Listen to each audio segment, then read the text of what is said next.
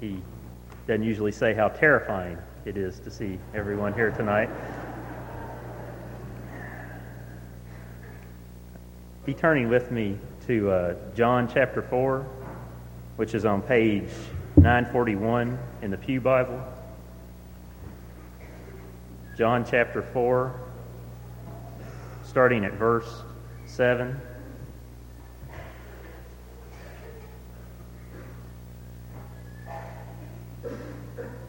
This is the story of Jesus and the Samaritan lady at the well of Jacob.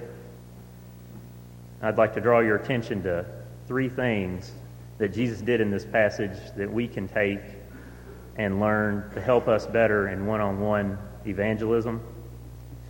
I believe Jesus' primary goal in this encounter was to move the focus off of the things of this world and to the spiritual needs that each of us have. And the first, first thing that he did to accomplish this goal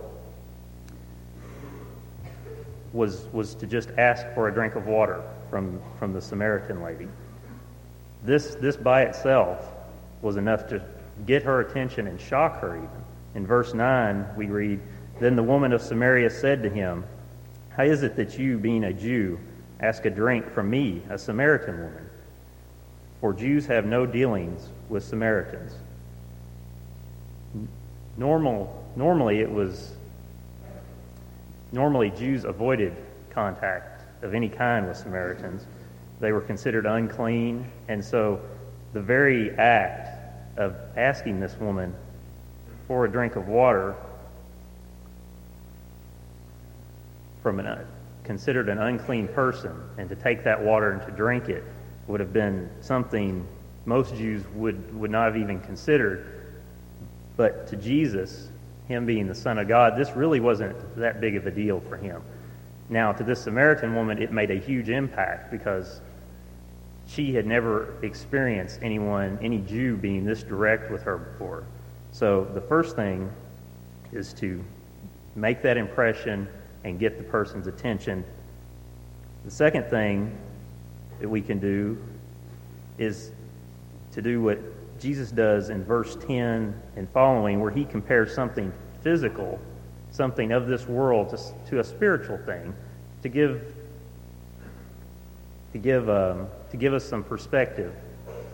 Uh, in verse 10, Jesus said, Jesus answered and said to her, If you knew the gift of God and who it was who says to you, Give me a drink, you would have asked him and he would have given you living water.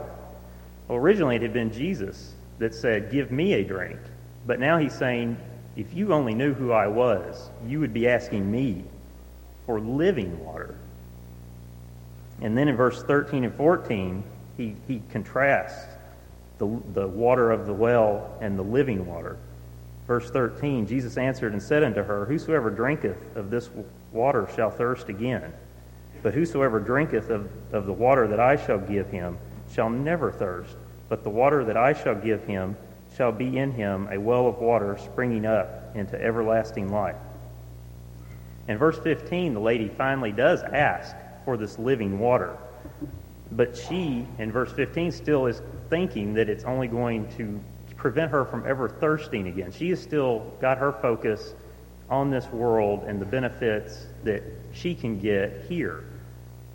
And again, the, I think the whole effort here was to get her onto looking further than just this world. The third thing that Jesus did, and this, this by far is the most important, he pointed to himself as the source of the living water and of everlasting life. And this is something we cannot leave out when we try to talk to anyone. Uh, in verse 10, Jesus said, You should ask me for living water. And in verse 14, which is the verse we just read, Jesus says, But whoever drinks of the water that I shall give him will never thirst. But the water that I shall give him will become in him a fountain of water springing up, springing up into everlasting life.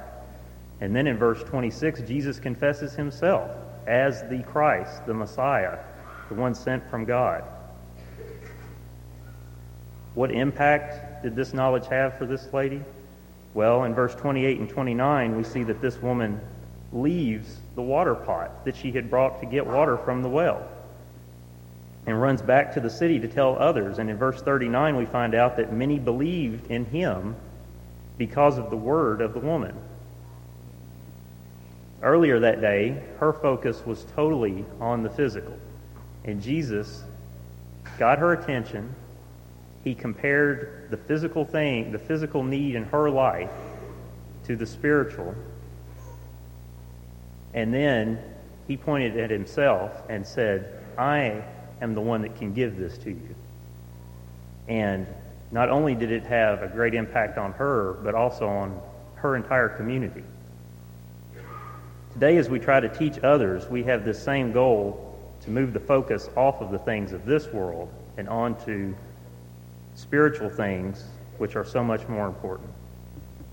I hope this will help you as you help others. If you will, please be turning with me to Luke chapter 5, verse 4 through 11. Uh, it's going to be page 909 in your Pew Bibles. Uh, at this time, I'd like to take the opportunity to, to say thank you to the elders for letting us come up here and speak to y'all, and hope that they let us come back after this is over with. Luke chapter 5, verses 4 through 11. When he had stopped speaking, he said to Simon, Launch out into the deep and let down your nets for a catch.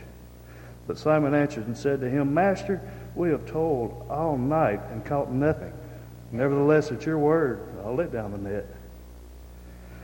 And when they had done this, they caught a great number of fish, and their net was breaking. So they signaled to their partners in another boat to come and help them. And they came and filled both the boats, so that they began to sink. When Simon Peter saw it, he fell down at Jesus' knees, saying, Depart from me, for I am a sinful man, O Lord. For he and all who were with him were astonished at the catch of fish which they had taken. And so also were James and John, the sons of Zebedee, who were partners with Simon. And Jesus said to Simon, Do not be afraid. From now on you will catch men. So when they had brought their boats to land, they forsook all and followed him. Do not fear. From now on, you'll be catching men. They had just witnessed a miracle and had been a part of it. And now Jesus Christ was telling them that they would not be fishing for what they were used to, but they would be fishers of men. There was no question in their minds or in their hearts. Everything they had, they left, and they followed Christ. These men were already disciples of Christ. This was not the first time that they had seen him. We can read of that account in John, first chapter, verses 40 through 42. That's on your Pew Bibles, page 939.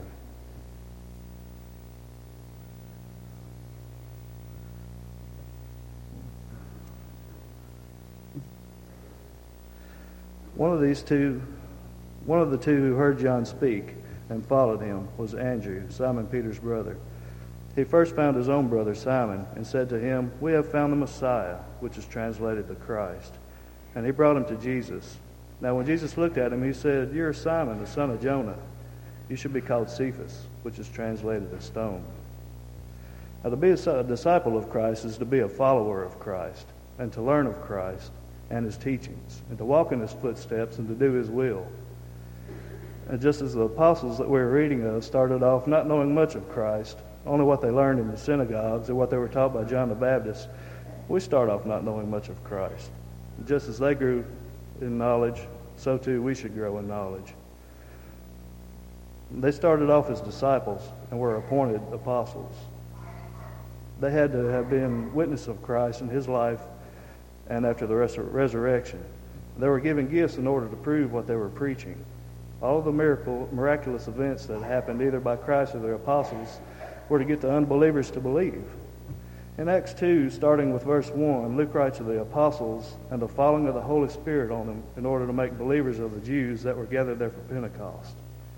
Now, the falling of the Holy Spirit on the disciples was for the purpose of showing the Jews that these men were inspired, but more so that the Jews could understand the message that was being proclaimed by Peter in the first gospel sermon.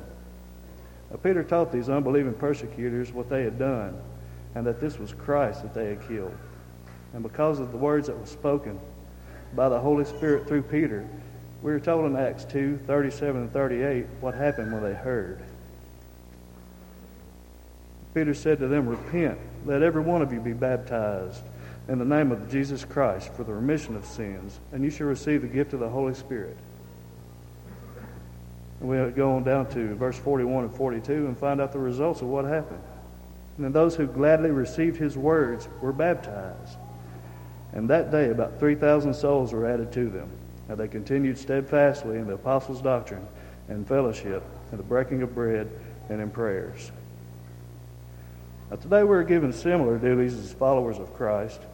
We're to first learn who Christ is, what his teachings are, and after we learn, we're to instill that knowledge into others, bring lost souls to Christ. In Luke 10, verse 2, an example is given of the call to the 70 disciples and the words that Christ spoke to them. And they are true and do apply to us today. Then he said to them, The harvest truly is great, but the laborers are few. Therefore, pray the Lord of the harvest to send out laborers into his harvest. We are all given talents by God, and each, of, each one of us has a purpose in the body of Christ, his church. As stated in Ephesians 4, verses 11 through 16. That's going to be a, in page 1040 in your Pew Bibles. Ephesians 4, 11 through 16. And he himself gave some to be apostles, some prophets, some, some evangelists, some pastors and teachers, for the equipping of the saints, for the work of ministry, for the edifying of the body of Christ, till we all come to the unity of the faith and the knowledge of the Son of God, to a perfect man, to the, pleasure, to the measure of the stature of the fullness of Christ, that we should no longer be children, tossed to and fro, carried about with every wind of doctrine, by the trickery of men and the cunning craftiness of deceitful plotting but speaking the truth in love, may grow up in all things into him who is the head, Christ, from whom the whole body, joined in it together by what every joint supplies, according to the effective working by which every part does its share, causes growth of the body for the edifying of itself in love. There's no longer a need now for apostles and prophets. Their day has come and passed. They fulfilled their purpose. They were part of the foundation of the church, with Christ being the chief cornerstone, as we read in Ephesians 2.20. Now we must carry on the good news to every person. We all have been given a gift, whether it be to evangelize, to shepherd, or teach. We all have a position in the body of Christ. We all have to spread the good news. That doesn't mean that we have to know everything that there is to know about the Bible, or that we have to be able to be able to answer any question that is asked at that moment, uh, we can definitely say, I don't know. I'll get back to you. But just make sure you do get back to them. We have to be willing to put ourselves and all those that we love in second place and put God first. Our walk of life, our being in the light, our continual study and thriving to learn more and to live for God is a beacon for those who do not know the way. By the light that you emit, others can see the pathway. Look for opportunities. They're around every day, everywhere. Do not pass them by. You're the only light some people see. There are so many ways to spread the good news. Bring your children up in the Lord. Sing hymns at work. Read your Bible on lunch break. Invite your neighbor to worship. As Matthew 5 16 says, let your light so shine before men that they may see your good works and glorify your Father in heaven. Also, be willing to sit down with someone and tell them who Christ is and what He's done in your life. Most of all, pray. Pray for strength and courage. Pray for an opportunity to open. Fields are ripe. It's time to harvest. Good evening again to everybody. I want to echo Jamie's saying about uh, thanks to the elders for allowing us to have this opportunity. I always think of the opportunity to teach as an opportunity really more so to learn because it causes us to study more about God's Word to understand what we're going to teach on. I also want to thank my predecessors for not doing what we talked about doing Wednesday night and walking around the stage with a mobile microphone, uh, primarily for not falling down the I was worried about falling down the steps. Uh, plus, I'd like to lean on this podium. Uh, our lesson tonight is going to be derived from uh, Matthew chapter 5, verses 11 through 16. Most of you will be very familiar with these verses, and after Andrew gave these to me to do a lesson on, um, I went and read them, of course, and familiar to me, and I was trying to figure out how I was going to put them together um, in a, an example of teaching, and Jesus teaching about our relationships with other people. But as usually happens when you read God's Word 10 or 12 times, you understand and learn something different from it every time. I did uh, finally figure out something to talk about about these verses, and it wound up teaching me a lot about myself and a lot about things I need to do in my own life. Uh, if you read with me in Matthew chapter 5, and we'll read uh, verses 11 through 16, it's on page 852 of your Pew Bibles. Um, I'll be reading from the New American Standard Version. Blessed are you when people insult you and persecute you and falsely say all kinds of evil against you because of me. Rejoice and be glad, for your reward in heaven is great. And in the same way they persecuted the prophets who were before you. You are the salt of the earth. But if the salt has become tasteless, how can it be made salty again? It is no longer good for anything except to be thrown out and trampled underfoot by men. You are the light of the world. A city set on a hill cannot be hidden. Nor does anyone light a lamp and put it under a basket, but on a lampstand, and it gives light to all who are in the house. Let your light shine before men in such a way that they may see your good works and glorify your Father who is in heaven. Uh, from this, I broke it into four parts I want to talk about very quickly. Um, a warning that Jesus gives to the disciples as well as the other people who are listening to the Sermon on the Mount. Uh, also, a promise that we have in verse 12. Um, the next, the next part I want to talk about was preparation and then finally action. All these involve what will happen to us as teachers and examples of Christ in our world today. Um, first of all, as a warning, Christ warns us in verse 11 to expect persecution. He's not just talking to the disciples who are going to be the apostles to go out and carry the word of the world that will be physically persecuted, but he's also talking to us today where even in some places in this world, Christians are still physically persecuted, but fortunately for us, we live in a country where we're not. But we are verbally persecuted, and that can be just as tough at times. Um, Christians are singled out in the world today. Um, in our changing times, I'm sure every generation sees the path the world wants to take and the path that God has set before us as Christians is rapidly diverging and, and changing even more so. And I, I know that every generation thinks it gets worse and worse, and I see it even as young as I am um, in my short lifetime, the difference in what I see on television and what I see allowed in families and what's happening to marriage and children in this country. A lot of times we're chastised and accused of being closed-minded, prejudiced, bigots, and even hate mongers for simply taking a moral stand on public, civil, and governmental issues. Uh, some of the predominant ones we combat today are the proliferation of homosexuality, the attack upon marriage, uh, the allowance for adultery and fornication in our time, and even simple values such as honesty in business dealings. Uh, we're persecuted and degraded solely because we desire to see our nation, as well as other parts of the world, hold to some decent moral standard of conduct. It never ceases to amaze me those uh, who accuse me of being closed-minded and who accuse other people of clo- being closed-minded are the very ones who won't listen to what we have to say and be willing to think that we may be right or may have a point. I take myself uh, to be a pretty open-minded person, sometimes probably to a fault. And a lot of people think I'm closed-minded because I don't want to agree with what they did, even though I'm willing to listen to it and consider it. Um, but they're not even willing to listen to and consider what we may have to say. And uh, my response usually is, you know, if you're right, and I don't have a whole, neither one of us have anything to worry about, but if I'm right, you've definitely got something to worry about. Um, if you don't experience this type of uh, persecution, and maybe 2 Timothy 3.12 applies to you, that Paul instructs Timothy and us that those who are in Christ should expect this persecution. Um, that if you're not walking in Christ, then you won't be persecuted, and I think that's true. But all that negativity does go around to the next verse quickly again, as, as God often does. He gives us a promise. Um, in verse 12, he gives us a promise, a reward for steadfast and stalwart obedience. He gives us the promise of hope, peace, and the gift of heaven. So there is some reassurance uh, for us to know that we have a better place to go to one day. This promise is what keeps us going when the chips are down and uh, we become discouraged. We know that we can turn to Him for comfort and encouragement. And as always, there's an example in the Scripture for every challenge we face. This being said, when we go out to be teachers and we experience this persecution, how can we be ready for it? And that brings me to my third point of preparation. What can we do? We can be teachers of the truth in word, in both in word and in deed.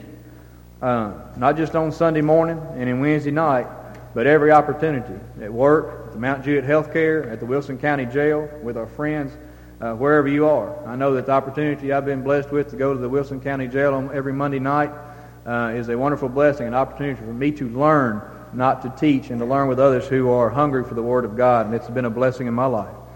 Um, what, would we, what must we do to be teachers? We can't be teachers, even school teachers in the secular world, without being prepared and without having knowledge of the subject matter we're going to instruct people on. Christ tells us to have to be salt, but not just to be salt, but be salt with flavor and with taste. In Christ's time, I, I try to think about, it. a lot of times we think about our almost everyday table salt. It can be 10 years old and it still tastes like salt. But in that time, most salt was made from distilled salt water, and it contained impurities that are present in salt water. So when the saltiness was used up in this, there would still be a salt substance left, but it wouldn't have any flavor. Christ cautions us against becoming like that. So how do we keep our flavor, I thought? How do we keep our saltiness, our flavor? How can we make something taste good to people? And I jotted down a few things about studying the Word of God. Obviously, that's something that God has intended for us. He would not have given us the Word if He did not intend for us to study it and be deep in it. Uh, prayer. Anytime in prayer that we can take our troubles and thoughts before God, we can be closer to Him, will make us better teachers of His Word. Uh, we must be mindful of the purpose or goal that we're trying to achieve in teaching.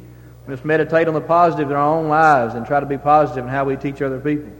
Uh, gathering strength from brothers and sisters in the church I know for one, my Wednesday night class that Tommy Whittle teaches has been such a blessing to me. I'm probably the youngest guy in there, but being with the mature Christians that are in there has been such a blessing to me to learn from those brothers and people who have walked down the path and been Christians longer than I've even been alive to see the wisdom that they have in their minds and what they have to say because they've got those experiences and because they've led godly lives and abided by these types of teachings.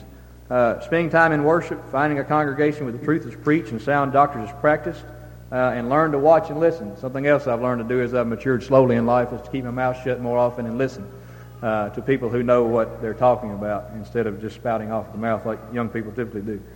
Um, actually teaching uh, in Bible classes, be it adult, teenager, children, vacation Bible school, getting teaching experience uh, is the only way we'll be able to be prepared to teach people who are, are not inside that environment.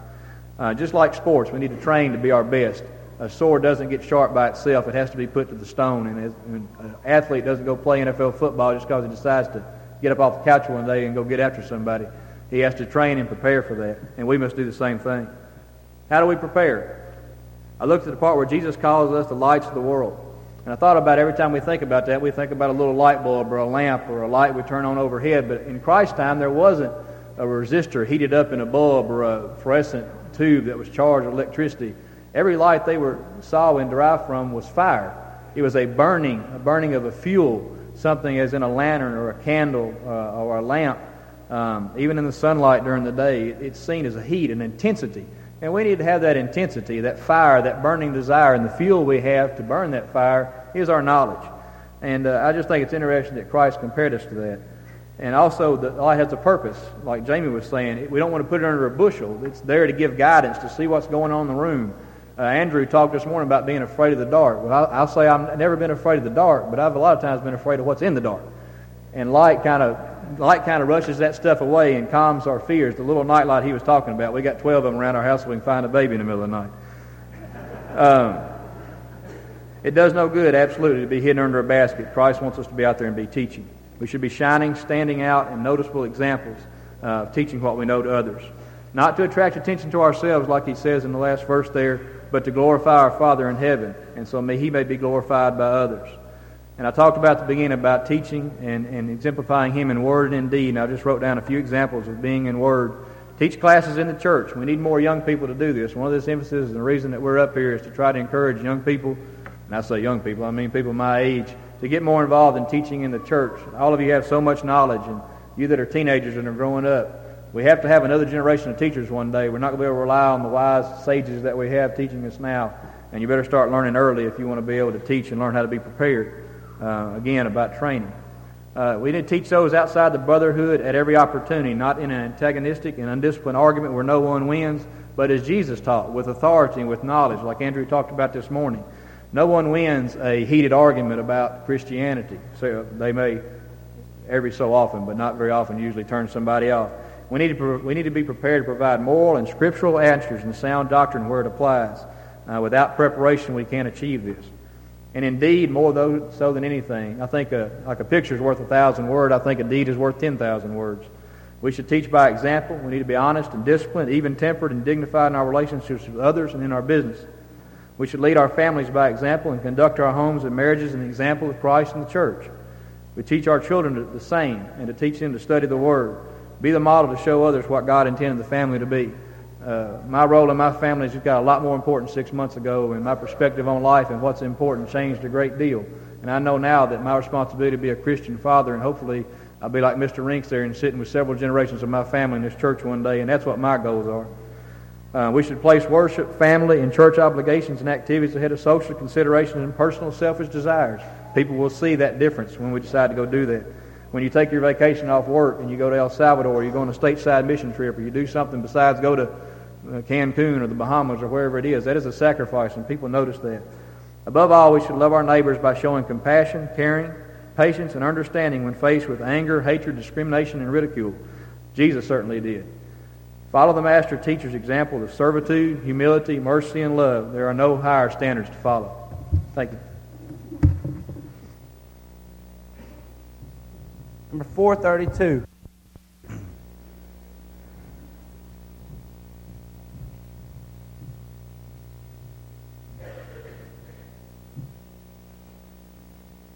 They say a word, um, picture is worth a thousand words, so I have a picture here for you. in God's Word, in Matthew 18, 1 through 6, it says, At that time, the disciples came and said to Jesus, Who then is the greatest in the kingdom of heaven? And he called a child unto himself and set him before them. And he said, Truly I say unto you, unless you are converted and become like little children, you will not enter the kingdom of heaven. Whoever then humbles himself as this child, he is the greatest in the kingdom of heaven. And whoever receives one such child and my name receives me. But whoever causes one of these little ones who believe in me to stumble, it would be far better for him to have had a heavy millstone around his neck and to be drowned in the depth of the sea. Do you remember running through the grass as if it was just an endless wave of carpet? Do you remember coming up to a tree and seeing the bark on it and noticing the bark on this tree is different from this tree. And looking up at the tree and seeing a limb way up there and saying, I could make that. And climbing up there to that limb and noticing that the view from up there is different from the view down here. you remember laying on your back and looking at the clouds and looking for the shapes in the clouds? You remember watching the rain through the window, wanting to go outside and play? And when the rain was over with, going outside and playing in the puddles. You remember when the garden was freshly tilled and you got to walk through it barefooted? There's no better feeling in the whole world than that. And do you remember when it was quiet in the house and all you could hear was a clock ticking? Now I ask you, what would you do for a little one? Well, there's some suggestions that I have here. You could teach. You could attend some youth events. You could become a bus driver. We need bus drivers. Uh, you could just show up. You could be involved. You could show a child that you care because you can make a difference. If I was to ask you this question, when is the last time you read God's Word on a continuous basis? When would that be? What about the last time when you prayed on your knees? In James 5:16 it says, the prayer of a righteous man is very powerful and effective. Matthew 21 21 to 22 says, Truly I say to you, if you have faith and do not doubt, you will not only do what was done to the fig tree, but even if you say to this mountain, Be taken up and cast into the sea, it will happen. And all the things you ask in prayer, believing, you will receive. So we're to come, become like children in order to go to the kingdom of heaven. Have you thought about how simple salvation is? Hear, obey. Luke 11, 28, Acts 15, 7, John 3, 36, and there's, there's many more. But to believe that Jesus Christ is the Son of God, John 20, 31, Acts 8, 37, John 3, 16, Matthew 10, 32. In John 6, 28 to 29, there was a crowd following Jesus, and they said to him, they said, therefore they said to him, What shall we do so that we may work the works of God? Jesus answered and said to them, This is the work of God, that you believe in him who he has sent. And in verse 40 it says, For this is the will of my Father, that everyone who beholds the Son and believes in him will have eternal life. And I myself will raise him up on the last day.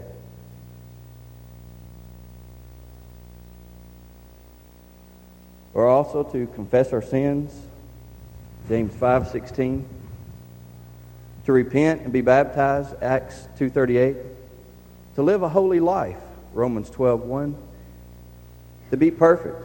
In Matthew 5:48 it says, "Be perfect as your heavenly Father is perfect." To be pure, Philippians 5:8, Titus 1 to 15, James 1:27, and to be holy. In 1 Peter 1:16 it says, "Be holy as I am holy." If I had um, two jars or two glasses of water it's been a while since I've had a little one, so you can tell. But uh, if I had two glasses of water here, and one was crystal clear, and one was left over from last week and still had stuff in it, maybe even had some dirt in it, and you just came in, which one would you take? Well, of course, you'd take the clear one. What do you think God thinks about us? to be perfect, pure, and holy. And if we're not, if we are that dirty jar right now, we can use the steps of salvation and we can pour out the water. We can, which would be confessing our sins. We can be baptized. We can wash the glass. We can start living a holy life by pouring clean water into the new clean glass so that the outside is as clean as the inside. We could be perfect, pure, and holy. God's plan is simple. It takes no scientist, no mathematician, no great learning. Just the qualities of a child, simple, innocent, and honest. And as the text says, unless you are converted and become like children, you will not enter the kingdom of heaven. Whoever then humbles himself as this child he is the greatest in the kingdom of heaven. What a wonderful plan God has for us. God wants us, He does not want one person to perish. He wants all to repent. 2 Peter 3 9. And God has made it simple for us. Number 10, 14. the visual aids and props, Lex, I can't, I can't top that. I mean, it's, it's a good job. Uh, Andrew wanted me to talk about Jesus' challenge to disciples. Um, my, my lesson text is the Great Commission text from Matthew 28, verse 16 through 20. Then the eleven disciples went away into Galilee to the mountain which Jesus had appointed for them. When they saw him, they worshipped him, but some doubted. And Jesus came and spoke to them, saying, All authority has been given to me in heaven and on earth. Go, therefore, and make disciples of all the nations, baptizing them in the name of the Father, and of the Son, and of the Holy Spirit, teaching them to observe all things that I have commanded you. And lo, I am with you always, even to the end of the age. Uh, Jesus is commanding us as his disciples to teach, to teach about him. And it will not be always easy. Uh, I personally believe there's great joy and blessings in teaching, but Jesus did say that it would be difficult. He even pointed it out to his disciples over in John 15, starting in verse 18. He said, If the world hates you, you know that it hated me before it hated you. If you were of the world, the world would love its own. Yet because you are not of the world, but I chose you out of the world, therefore the world hates you. Okay? Satan has the world. He's not concerned about the world. He wants us. If we're Christians, if we're faithful Christians, if we're productive Christians, he really wants you. So you will en- endure trials and temptations because of that. Uh, I tried to think of some difficulties that we may encounter if we were trying to uh, obey Jesus' Great Commission, and I just decided, based on Andrew's advice, is just use my own experience. About 20 years ago, I can't believe it's been that long ago, uh, it was after a Wednesday night service, and I won't say it's the old auditorium, it's the only auditorium we had back then. I think it was a Wednesday night service. I was standing there socializing, minding my own business, and Pat Hackney comes up to me, smiling, and says, I'd really like you to teach the junior high class. I don't know if Pat remembers that or not. It's been so long ago. But I guess uh, as I was standing there dumbfounded and stunned, he, he saw an opportunity to keep encouraging me. So I didn't come out and say no, but what I did say is I'll think about it, I'll pray about